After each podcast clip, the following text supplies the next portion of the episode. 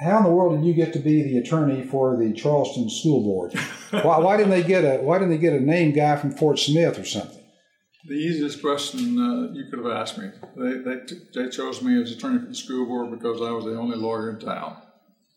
I was also city attorney because I was the only lawyer in town.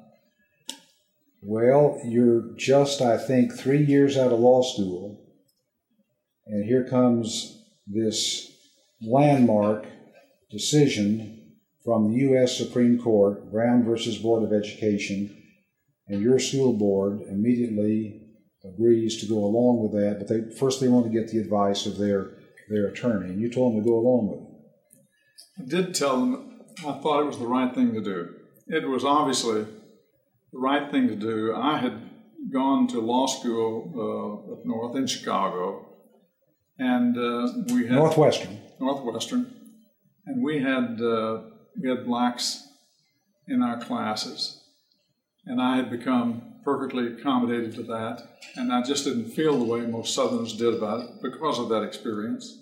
I don't think I did anyway, but I may be attributing too much to myself on that. But in any event, I told them that decision was irrevocable, that we were going to integrate in this country because the Supreme Court had ordained it. It was now the law of the land. And I thought it was better to do it early rather than late. And I knew, and I won't say I knew, but I felt reasonably certain that there was going to be a real firestorm at some point in the southern part of the United States. And I wanted us to avoid that if we possibly could.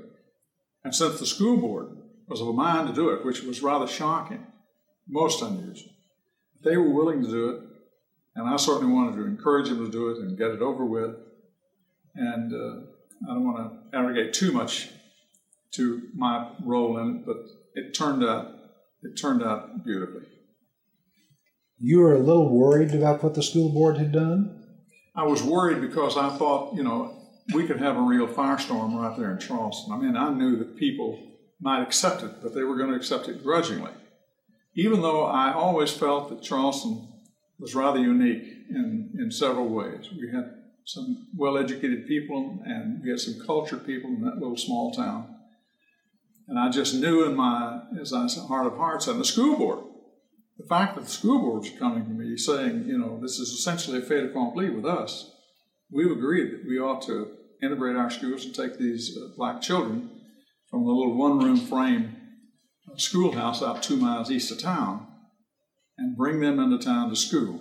As you know, we were carting the high school students to Fort Smith every day, which was about a 46-mile-a-day commute. So they were having to hire a bus driver and the expenses of the bus, and they had a black school teacher in this little one-room school. And they were talking in terms of economics, how much money they could save. $4,000, I think, to be precise. But that was a lot of money back then. So for all of those reasons, and plus, but as I say, the overriding thing, in my opinion, was the morality of it. It should be done. It had to be done. And, later on in talking about it, I used to quote Hubert Humphrey said, this will never be a good place for any of us to live, but it's a good place for all of us to live. And that's what I felt about it then. Well, I think, though, that there must be some kind of a belief system at work with Dale Bumpers as this young attorney that causes you to take that stand beyond the law, because what's going to come down from the Supreme Court is all delivered speed. Well, some states made that more than a decade. Yes. And so here you're engaging this right off. What was the belief system that's at work here with Dale Bumpers that you take this position? And this is the part about the morality. Well, I like to believe that it's based mostly, of course, on parental training and being a Methodist Sunday school boy. We learned all the little stories about in the Bible about how we're all equal and God loves us all and that sort of thing. And he didn't exclude black children or black people. And, for whatever else anybody may think, I have attributed the stories that I learned in Methodist Sunday School to virtually what I am, what I believe, who I am, what I stood for all these years.